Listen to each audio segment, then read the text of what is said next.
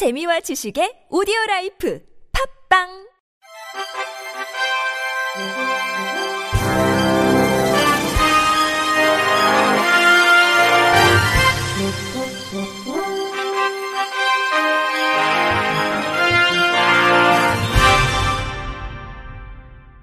청취자 여러분 안녕하십니까. 5월 6일 수요일 KBIC 뉴스입니다. 행정안전부는 지난 월요일 오후 6시 기준 전국 283만 4,073가구에 코로나19 사태에 따른 긴급재난지원금 총 1조 2,902억 원을 현금으로 지급했다고 밝혔습니다. 현금 지급 총 대상은 기초생활보장 생계급여, 기초연금, 장애인연금 수급 가구 중 주민등록표상 세대주와 세대원 모두 수급자로 지원이 시급하다고 판단되는 가구입니다. 이날 대상 가구 중 계좌 정보가 없거나 계좌번호 오탈자, 예금주명 불일치 등 계좌 정보에 오류가 있는 3만여 가구는 지급받지 못했습니다. 행안부는 관할 지방자치단체가 계좌정보 오류를 검증하고 당사자 확인을 거쳐 오는 8일까지 지급을 완료할 것이라고 설명했습니다. 현금 지급 대상 가구는 기존의 복지급여 계좌에서 수령 여부를 확인할 수 있으며 2개 이상의 급여를 중복 수령하는 경우 생계급여, 기초연금, 장애인연금 순으로 계좌를 보면 됩니다. 진영 행안부 장관은 이날 오후 서울 성북구청에서 지급 상황을 점검하면서 안정적이고 신속한 지급이 무엇보다 중요하다고 말했습니다. 대한장애인체육회는 코로나19로 어려움을 겪고 있는 우호국가 NPC, 국가별 장애인체육회를 대상으로 이명호 회장 명의의 서신을 발송해 아픔을 나누고 응원의 메시지를 전달했다고 지난 화요일 밝혔습니다. 발송 대상은 총 54개국 NPC로 양해각서 체결 12개국, 의향서 체결 18개국, 기타 우호국가 21개국 및 향후 패럴림픽 개최 예정 3개국 등입니다. 서신에는 패럴림픽 가족들의 건강과 국민들의 건강을 기원하고 이럴 때일수록 강인한 협동 정신을 갖고 선수들이 다시 꿈의 무대에 오를 수 있도록 코로나19를 함께 극복하자는 내용이 담겼습니다. 대한장애인체육회는 앞으로도 우호국가 NPC들과의 지속적인 교류와 현안 업무들의 공유를 통해 코로나19를 극복하는 한편 내년에 개최되는 2020 도쿄 패럴림픽 대회가 차질 없이 운영될 수 있도록 힘을 보탤 예정입니다. 인천시가 코로나19 사태 장기화로 잠정 보류했던 노인 맞춤 돌봄 서비스 사업 신규 신청을 오늘부터 본격 재개합니다. 노인 맞춤 돌봄 서비스는 혼자 힘으로 일상생활을 영위하기 어려운 취약 노인을 대상으로 안전과 안부 확인, 가사 외출 동행 및 일상생활 지원, 생활교육, 사회관계 향상 프로그램, 민간 후원 연계 서비스 등 수요자 중심의 맞춤형 서비스를 제공합니다.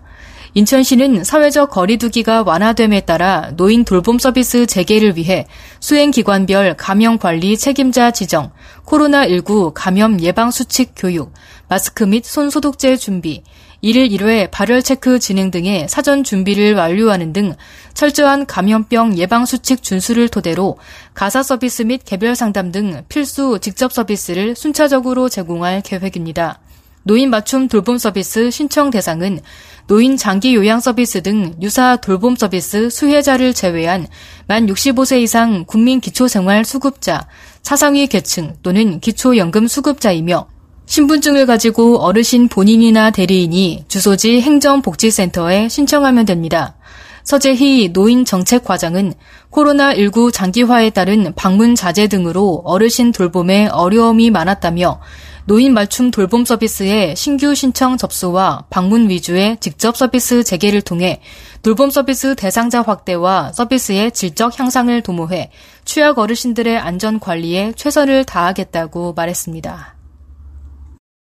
서울시가 오늘부터 경제적으로 취약한 청년 중증장애인의 자립자금 마련을 지원하는 이룸통장 참여자 1,000명을 신규 모집합니다. 올해부터는 신청이 가능한 최대 연령을 39세로 높여 지원 대상을 확대합니다.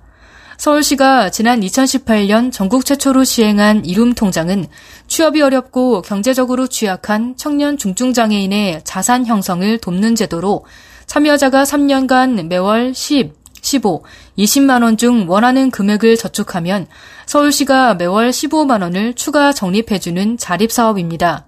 이룸통장 신청 자격은 소득 인정액이 기준 중위소득 100% 이하로 091 기준 서울시에 거주하는 만 15세 이상 39세 이하 중증장애인이며 특히 시행 3년째를 맞아 올해는 신청 기준 연령을 당초 만 15세에서 34세 이하에서 만 15세에서 39세 이하로 확대했습니다.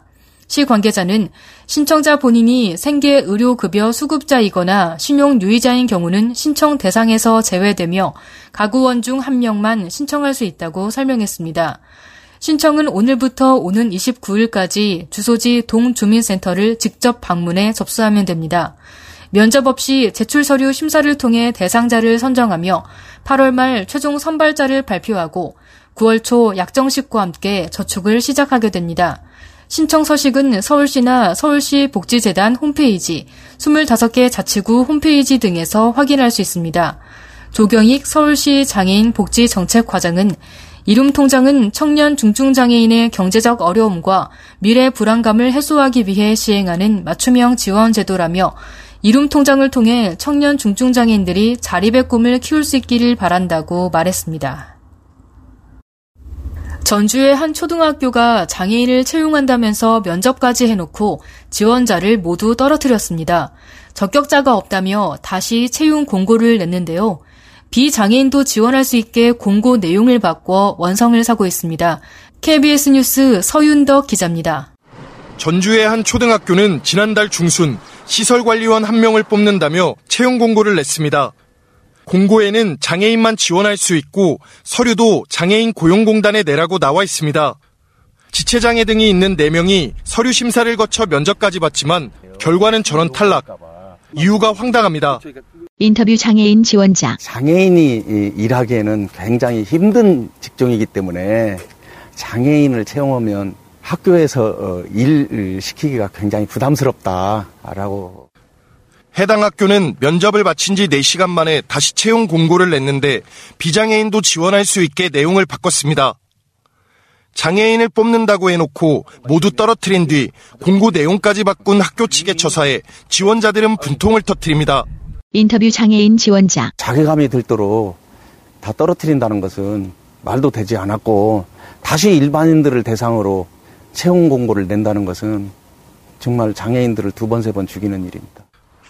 이에 대해 학교 측은 장애인이 하기 힘든 일인데다 이를 맡길 만한 적격자가 없어 불가피하게 내린 결정이었다고 해명합니다.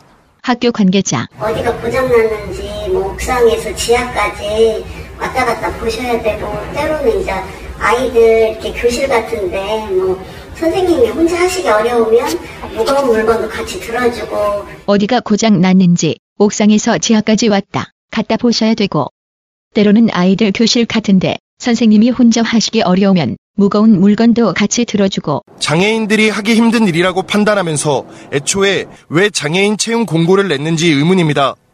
적격자가 없다면서 채용 기준과 지원자들의 점수는 알려줄 수 없다고 밝혀 논란을 키우고 있습니다. KBS 뉴스 서윤덕입니다. 끝으로 날씨입니다. 내일은 오늘보다 4도에서 5도가량 낮겠으나 대부분의 내륙지역은 한낮 기온이 25도 이상 오르면서 다소 덥겠습니다. 기상청은 내일은 전국이 맑다가 오후부터 구름이 많겠다면서 전남 남해안, 제주도에는 바람이 시속 30에서 45km로 강하게 부는 곳이 있겠다고 예보했습니다. 아침 최저기온은 서울 14도 등 8도에서 14도, 낮 최고기온은 서울 26도 등 17도에서 27도로 예상됩니다. 미세먼지는 원활한 대기 확산으로 전 권역에서 좋음에서 보통 수준을 나타내겠습니다. 이상으로 5월 6일 수요일 KBIC 뉴스를 마칩니다. 지금까지 제작의 안윤환, 진행의 홍가연이었습니다. 고맙습니다. KBIC